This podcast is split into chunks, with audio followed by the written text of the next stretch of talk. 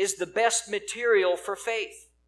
Even after he was married, seems that he was not a strong leader with his wife. Uh, his wife was very willing, as we'll see in a moment, to deceive him to gain the blessing for her favorite son.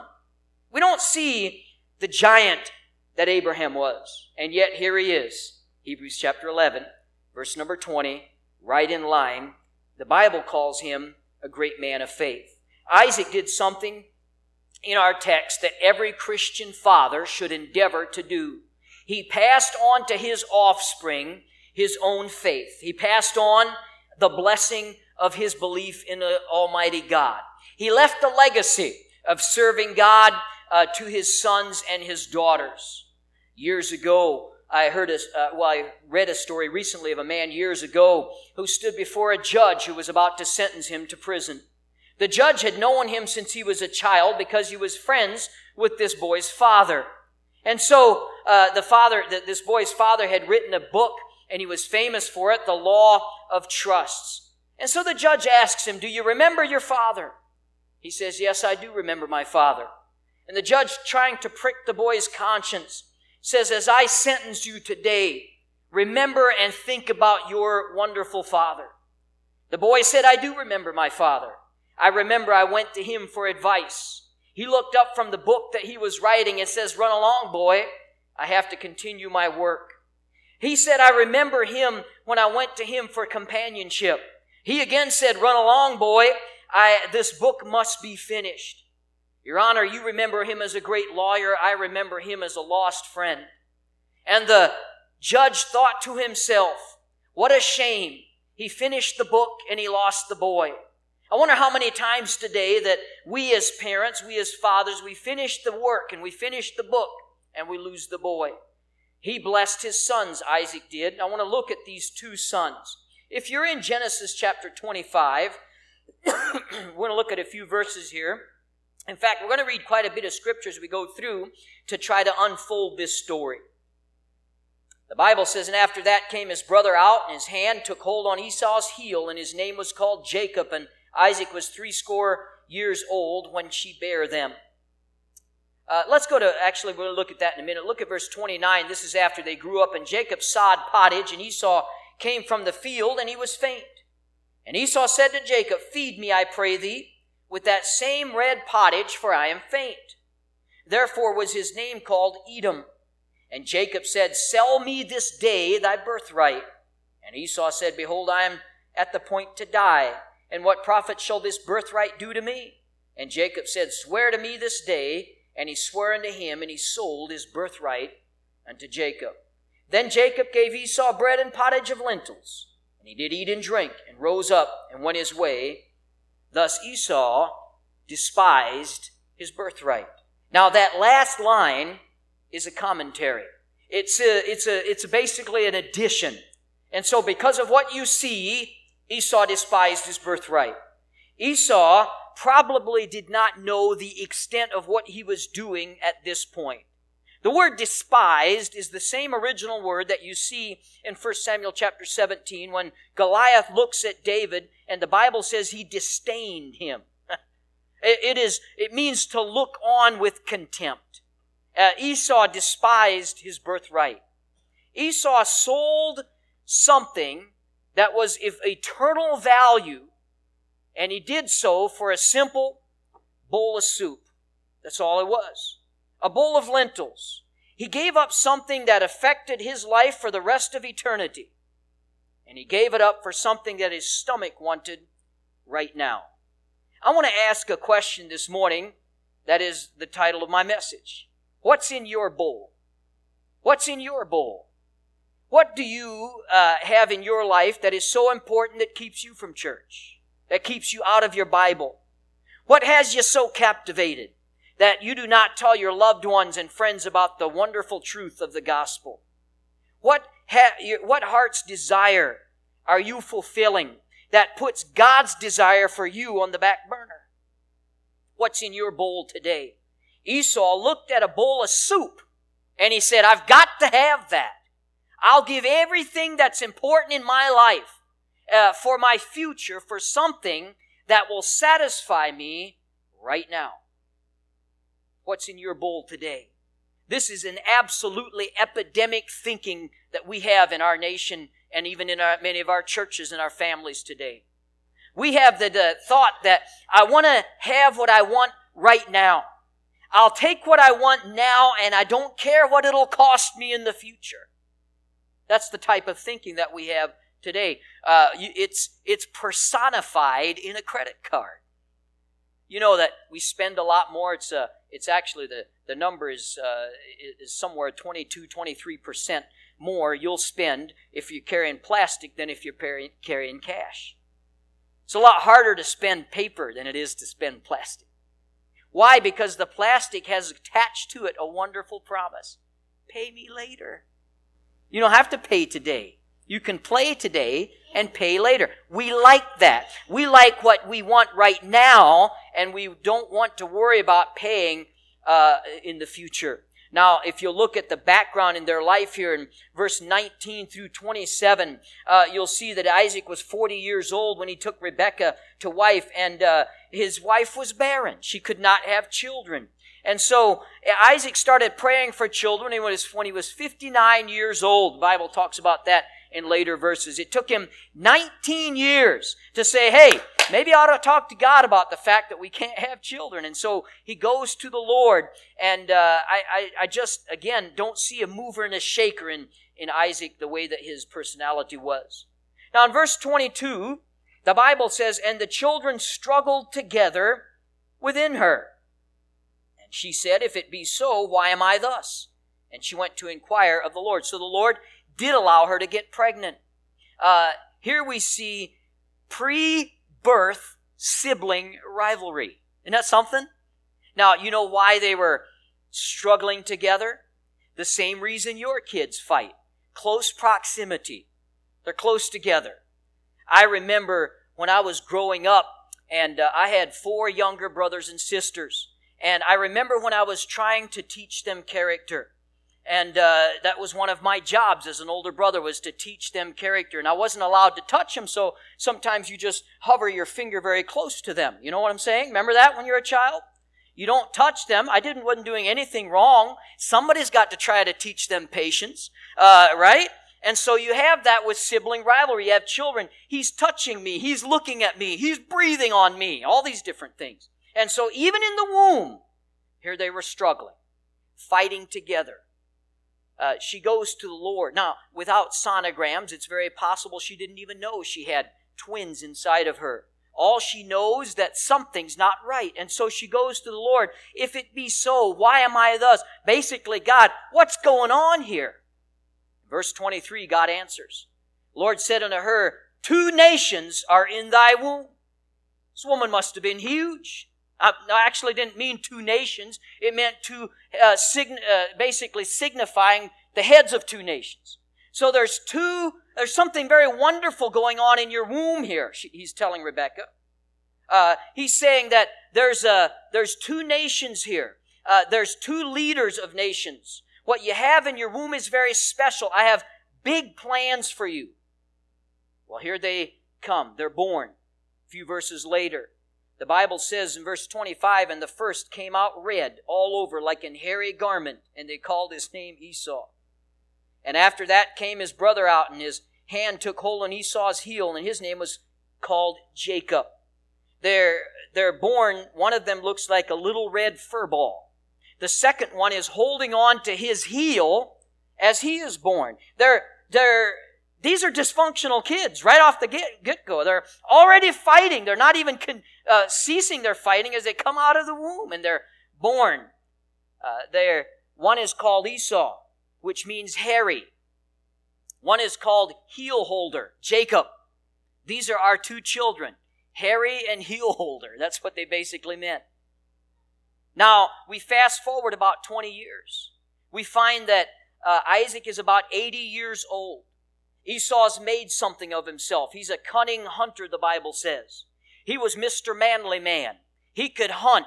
Uh, he had hair on his chest. He had a big beard. He would have been the winner on Survivor if he'd have been able to go on that show. He was the original man versus wild, and the man won every time. Esau was that kind of guy. Every dad would love to have a son like Esau. Surely by night they would sit at the fire and talk of his exploits on the field. Jacob grew up differently. Jacob was a quiet man. Uh, he was a mama's boy, if you will. He hung around the house. He helped her cook. Rachel loved Jacob. He was her special boy, always there for her, always around to help her. Isaac loved Esau. He was a manly man. He was out in the field. He was a boy that appealed to fathers. Jacob was a boy that appealed to mothers. And so they each had their favorites. Brings us to verse 29. Jacob was doing what he was good at doing cooking. Esau comes in from a long hunt. He had not eaten in days. The Bible says he was faint. And then he smells what Jacob is cooking. The, the bean soup, essentially, from Jacob's crock pot that he's got going there over the fire. Have you ever put on a pot of beans at your house, then walked in later and that smell? Man, even if you don't like beans, you gotta love that smell uh, rich, warm smell of that food cooking, and Esau is hungry. He hasn't eaten. Uh, all of a sudden, when, when you do that, when you smell smells like that, uh, or you come into the house and somebody's cooking, your, your hunger all of a sudden goes in turbo drive, doesn't it? You thought you were hungry, now you're starving. And so Esau's in this condition. He says, Hey, Jacob, he asks him for something to eat. And Jacob, remember, is a schemer. He's a heel holder. He's a, he, he's a deceiver. And so he tells Esau, I'll give you a bowl of this. You give me your birthright. Now, yes, he's a schemer, and it was a dirty trick. But one thing we can say about Jacob is he recognizes the value of the birthright. Esau, basically, who cares about a birthright? I'm about to die. By the way, he wasn't about to die. He just felt like it. That's what young men feel like when they're really hungry. They feel like they're about to die. And so he, uh, he wasn't about to die, but he said, I'm about to die. Who cares about a birthright? and so Jacob successfully brokers a deal for the birthright for a bowl of soup. Now you say, Preacher, that's a great story, but what in the world does that have to do with us? Well, let me tell you a little bit more about the birthright, and then we'll draw personal application from it. The birthright privilege, there were several things that it brought. The birthright brought meant, meant basically that you were the priest of the family. Remember, in that time there was no Bible. In the New Testament, uh, the Bible teaches that, that since Jesus died on the cross, there's what we call the priesthood of the believer.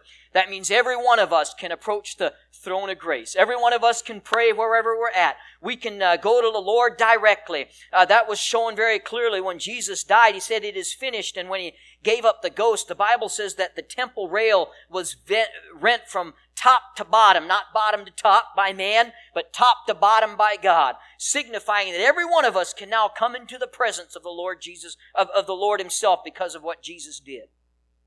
But not so at this time. The way that they had communication with God was with, through the patriarch of the family. Uh, this was the privilege of the firstborn. This was the firstborn. This was a part of the birthright. So what Esau is essentially saying here, don't miss this now, is that this bowl of soup is more important to me right now than communicating with Almighty God. This bowl of soup is more important to me than that relationship. I'd rather fill my stomach than enjoy the benefits of the priesthood. Secondly, the birthright privilege brought a double portion. The older son would get double of what all the other children would get. And so if there's two of them, he'd get uh, two thirds, and the younger would get one third, and so on and so forth. Uh, Esau was basically saying here, I don't care about what I'm going to get in the future. I don't care about my inheritance. What I do care about is a bowl of soup, and I want it right now. Uh, what good are all of those things to me right now? See that type of thinking? We still think that way today. I want what I want right now. I don't care what it costs me in the future. I don't care what is gone in the future. I just want to satisfy myself right now.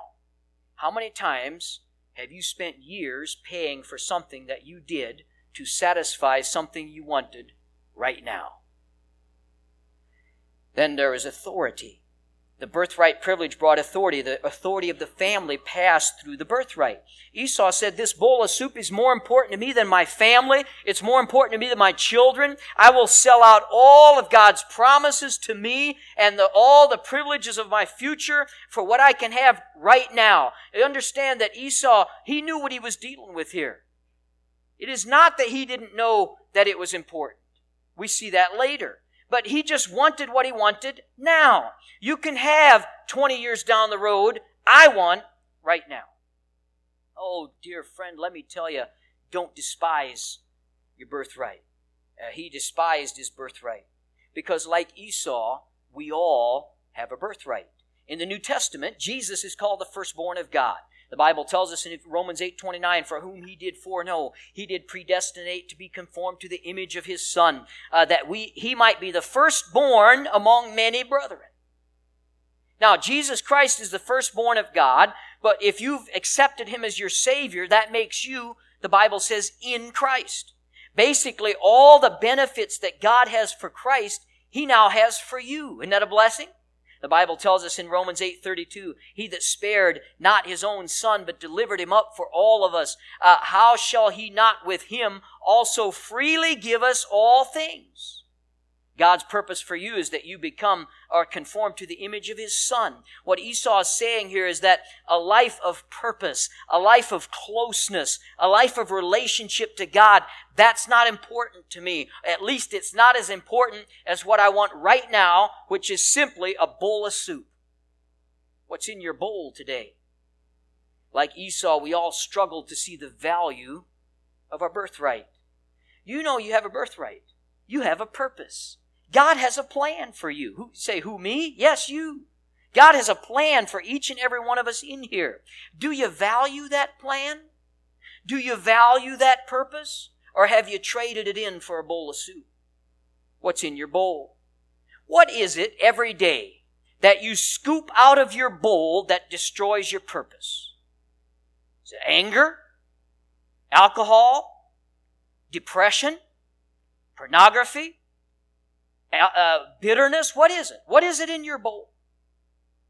It would help us if we understood the value of our birthright, the value of our purpose. Oh, the futility of wasting our life for a bowl of soup, for what, uh, as we chase what feels good, what hits our fancy. It's just soup. It's here today. It's gone tomorrow. Uh, our life uh, is is really like uh, if you've ever seen kids blowing those those uh, soap bubbles, blow a bubble and they, especially if it's sunny, they're all colorful and they all uh, look like rainbows swirling around them, and and they look really pretty and they look really nice. And I love watching my uh, little grandboys. They'll go out trying to catch them, and they finally catch one, and poof, it's gone. That's like uh, the things of the world. They look great. They look shiny. They look nice. But when you grab it, you find there's nothing of substance to it. Bowls of soup don't last. Birthrights do. And so don't despise your birthright. Only one life too soon is past. Only what's done for Christ will last. We need some folks today that'll say, I don't care what's in the bowl. I want what Christ has for me. I am interested in my birthright. But if we get back to our text, a couple of points I want to make about faith. Isaac, uh, the, in, in Hebrews, the Bible says, by faith, Isaac blessed.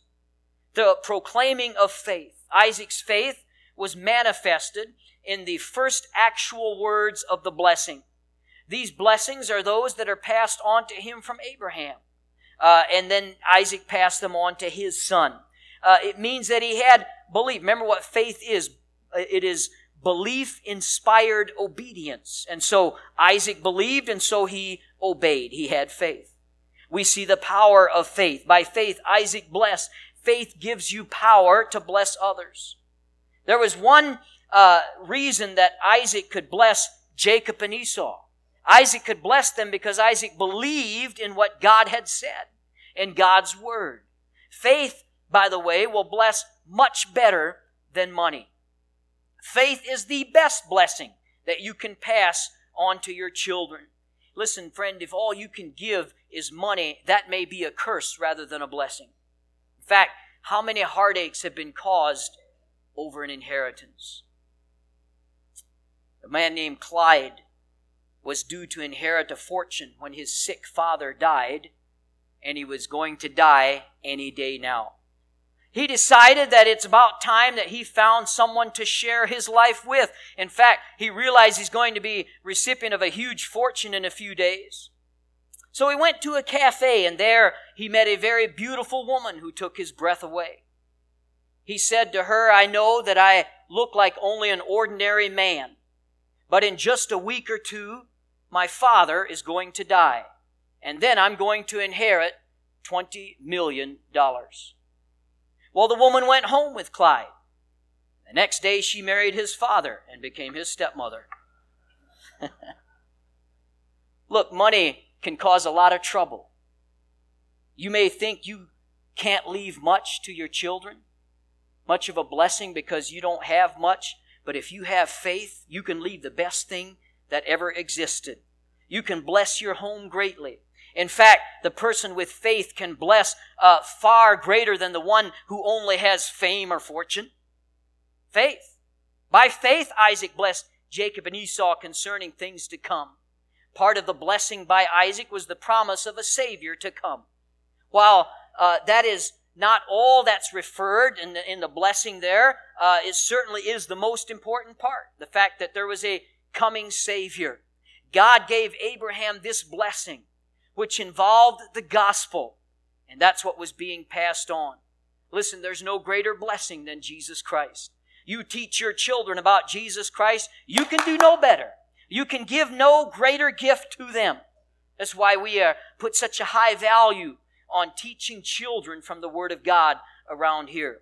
Uh, the Bible says in Galatians 3 8 in the scripture, foreseeing that God would justify the heathen through faith, preach before the gospel unto Abraham, saying, In thee all nations shall be blessed. And so Abraham passed it on to Isaac. Now Isaac is passing on uh, this to uh, his sons. Listen, friend, do not put the temporary above the eternal concerning your family. Put the birthright over the bowl. Amen. Don't allow the temporary to steal uh, everything from you. Today, we invest much more in our children's lives in areas that don't really matter for eternity. We're raising our children with straight teeth and crooked lives. We uh, protect their heads with helmets but their minds are polluted by the world. We limit their junk food and allow their junk music and all kinds of other things too. Oh, friend, let's not uh, get ourselves uh, our priorities out of whack here. Let's put the focus on the right thing. Even churches today seem more interested in helping on the social level, housing, food, clothing. Nothing wrong with that at all, uh, unless you put a higher priority than giving out the gospel. Listen, if the church heals all those that are physically sick, gives every poor person a mansion to live, if the church provides uh, the finest in food and clothes for the needy, yet they do not give them the gospel, what good have they really done? Well, eternally speaking. Going to hell as a rich man is no better than going to hell as a poor man. Luke chapter 16. Let's remember that the best blessing is spiritual, and faith will recognize that. By faith, Isaac blessed. Let me ask you today what are you doing for your family? What are you doing for your children? Are you passing on the blessing of faith? Are you showing your family your children, your grandchildren, that your number one, I mean, your first priority in life is the Lord Jesus Christ, and you're serving Him in every facet of your life. Pass that on. That's going to be a help to them. Now, we're going to move forward to Genesis chapter 27. And we see the problem for faith. In Genesis chapter 27, verse 1, it came to pass, when Isaac was old and his eyes were dim, so that he could not see, he called Esau his oldest son and said unto him, My son. He said unto him, Behold, here I am, here am I. And he said, Behold, now I am old. I know not the day of my death. Now therefore I take, I pray thee, thy weapons, and thy quiver, and thy bow, and go out into the field and take me some venison. And make me savory meat, such as I love, and bring it to me, that I may eat, and my soul may bless thee before I die. Wait a second, there's a problem here. There's a problem there because Esau had sold his birthright. Not only that, uh, way back before they were born, God had said that the younger is going to, or the older is going to serve the younger. And so Isaac knew that God's will was for Jacob to get the blessing, and Esau had already forfeited it. But Isaac loved Esau, remember? Isaac liked Esau better than he liked Jacob. Jacob was a wimp. Uh, he was a mama's boy. Esau's the one I want to bless. I mean, just look at the two of them. Uh, one of them is big, strong, and manly, and the other one is kind of a sissy. And so I want to bless the one that I favor. And so he's going to bless Esau. Now, Rebekah heard this, as it says here in the next verse. Rebekah heard when Isaac spake unto Esau his son, and Esau went in the field to hunt for venison and to bring it. Now, Rebekah's got a problem because her favorite son is Jacob. This had to be just a really happy home, didn't it? So here's Jacob. She's, he's her favorite. She wants him to get the blessing. And Isaac wants Esau to get the blessing. God had said that Jacob's going to get it, and Isaac's trying to circumvent this. so there's a bit of a problem going on here. And I'm not going to read the whole thing, but you know the story. Uh, Rebekah goes and she pre- prepares meat, and uh, Jacob practices his Esau voice, and uh, he's going to try to sound like Esau when he goes into Jacob, or, or to goes into Isaac. Uh, he puts on the skins of man. Esau must have been hairy. If you put on the skin of an animal and it feels like your arm, so he puts on the skin of animals on his arms and and uh, then goes into Isaac and pretends to be Esau. Three times the old man voiced his suspicion, but he was deceived by smell and by touch when he felt the uh, felt his arms, and he blessed Jacob, thinking that he was Esau. Look at verse number 34 of chapter 27. The Bible says, And when Esau heard the words of his father, he cried a great and exceeding bitter cry, and said unto his father, Bless me even also, O my father. Esau comes home. He finds that he had been tricked while he was out in the field. His brother had stolen his blessing. When he brought in his food, emotions ran very high. The Bible says that Isaac trembled violently over what had happened. Esau was very bitter and he was very angry. Now, Isaac, I believe, immediately knew he had tampered with God's plan and had, that God had overruled him. And there was no going back now. That's, I believe, what the faith is in Hebrews chapter 11. Now, what was Esau's problem? He chose a bull over his birthright. What was Isaac's problem? He chose his fleshly appetites over what God had said too. In other words, he chose the son he loved the best. We see in Genesis 25, 28 that his love for Esau is based on the fact of what Esau was doing for him. The fleshly appetite of man. Something we all battle, isn't it? Our fleshly appetites. They do not, uh, in fact, they're a great problem for us, for our faith. Fleshly appetites always pervert faith, they do not promote it. The flesh does not promote spiritual growth. It does not promote integrity. It does not uh, promote obedience. Our flesh, uh, our, our, our fleshly appetites promotes rebellion against God. And if we do not mortify our earthly members, the fine edge of our spiritual life will be blunted. We must mortify our flesh. Isaac's flesh led him to spiritual rebellion against God. He tried to give Esau something that belonged to Jacob. Fleshly appetites always oppose faith. Again, I ask you, what about you? Who's in charge of your life? What runs your decisions? Is it faith? Is it God? Is it the Bible? Or is it what's in a bowl? Something that's temporary. Something that's fleeting. It won't last, and you know it won't last, and yet we allow it to make our daily decisions. We see then the penitence of faith. Verse number 33 Isaac trembled very exceedingly and said, Who, where is he that had taken venison and brought it me? And I have eaten of all before thou comest, and have blessed him. Yea, and he shall be blessed. Uh, Isaac realized he had given the wrong person the blessing. But when he discovered it, uh, he trembled, I believe, not out of anger, but out of realizing that God still got his way. God always, by the way, gets his way. Amen? We can try to thwart his plan and we're going to fail. God gets his way. He knew his plans to bless Esau had been thwarted by God. But I believe that Isaac realized his error. And so he let the blessing stand as it was given. Verse 33 I've blessed him, and he shall be blessed. And so he let it stand. we see him accepting the interference of God after his plan failed. He wouldn't withdraw the blessing. I think it's interesting that as soon as we see a conflict between his own desires and God's intervention, immediately Isaac gives up.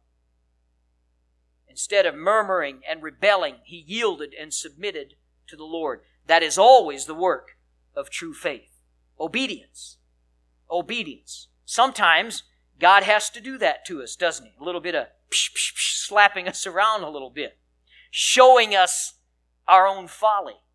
And so, as soon as Isaac recognized it, he immediately yielded, and that is the work of faith. now, verse 34. Read again, and when Esau heard the words of his father, he cried with a great and exceeding bitter cry. He said unto his father, Bless me, even me also, O my father. No one can read that verse, I don't believe, and not feel a little pity for Esau. Esau was the oldest. He had expected a blessing. Uh, all Esau's hopes were dashed in a moment. But this right here is what you call payday. See, Esau had made some choices way back. Now he's paying for them. But he had sold his birthright. Evidently, somehow Esau thought that it wouldn't really matter if all the way back here he despised his birthright for a bowl of soup. Nobody was around but Jacob. Dad would bless me anyway. What I'm doing right now, I don't really have to pay for in the future. I'm just getting what I want right now and it'll all work out. Somehow Esau must have thought that he wouldn't really lose his blessing. He had parted with it very easily. He expected to regain it very easily. But here's the problem, friend. If you choose the bull and you reject God's plan and his best, you find that when it is that it is gone when you actually want it. Oh, what a terrible thought. Esau, he despised his birthright, but here he is years later. Now he's not despising it. Now he's begging, Oh, Father, please bless me too. I want it back. But he couldn't get it back because in his youth he had given it away for a bowl of soup. What's in your bowl today, friend? What do you have in your life that stands in the way of your serving God? What stands in the way of God's best for you? Esau's cry is the cry of one who rejected God and is now being rejected by him. He was both profane and he was presumptuous. He was profane in that he was willing to sell his birthright. He was presumptuous in thinking he'd get it back. Esau was like many Christians today, neglecting God in the best years. They give up their birthright in exchange for the temporary, only to find out that much too late, their horrible mistake. The prodigal son is an example of this, and he's an example of true repentance. You see, I don't believe Esau really repented. Esau wanted the he wanted the blessing, but he didn't really repent. Uh, the prodigal came to God with deep confession, recognizing his own sin. Esau came for a son's privileges. The prodigal came for a sinner's punishment. See the difference? That's the difference in real repentance. One killed and dressed his venison and did it with his own hand. He did not even get to enjoy it. One had the fatted calf prepared for him, and he was forgiven. Esau had despised his birthright earlier. Now he sees what a great mistake he made. You see, Esau wanted the physical benefits, but he never cried out for forgiveness. It's an entitlement mentality. And we say we hate the entitlement mentality. And yet, spiritually, we all, or many of us, have the entitlement mentality. And this is the cry of Christians today. We live in a day where people want the crown, but they want no cross. They want position, but not passion. They want opportunity, but not obstacle. We live in a day where men and women want the privilege of Christianity, but nothing to do with the reality of it. We give up what's eternal for what's temporary. These tears that Esau cried would appeal to Isaac, but faith kept Isaac from reacting and recanting.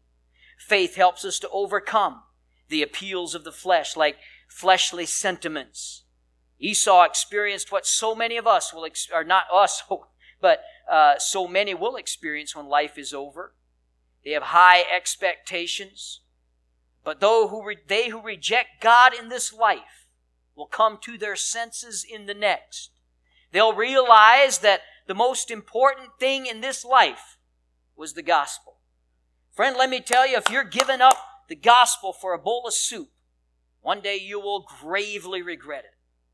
And dear Christian, even if you're saved and you're giving up God's best today uh, for, a, for whatever's in your bowl, you'll one day gravely regret it.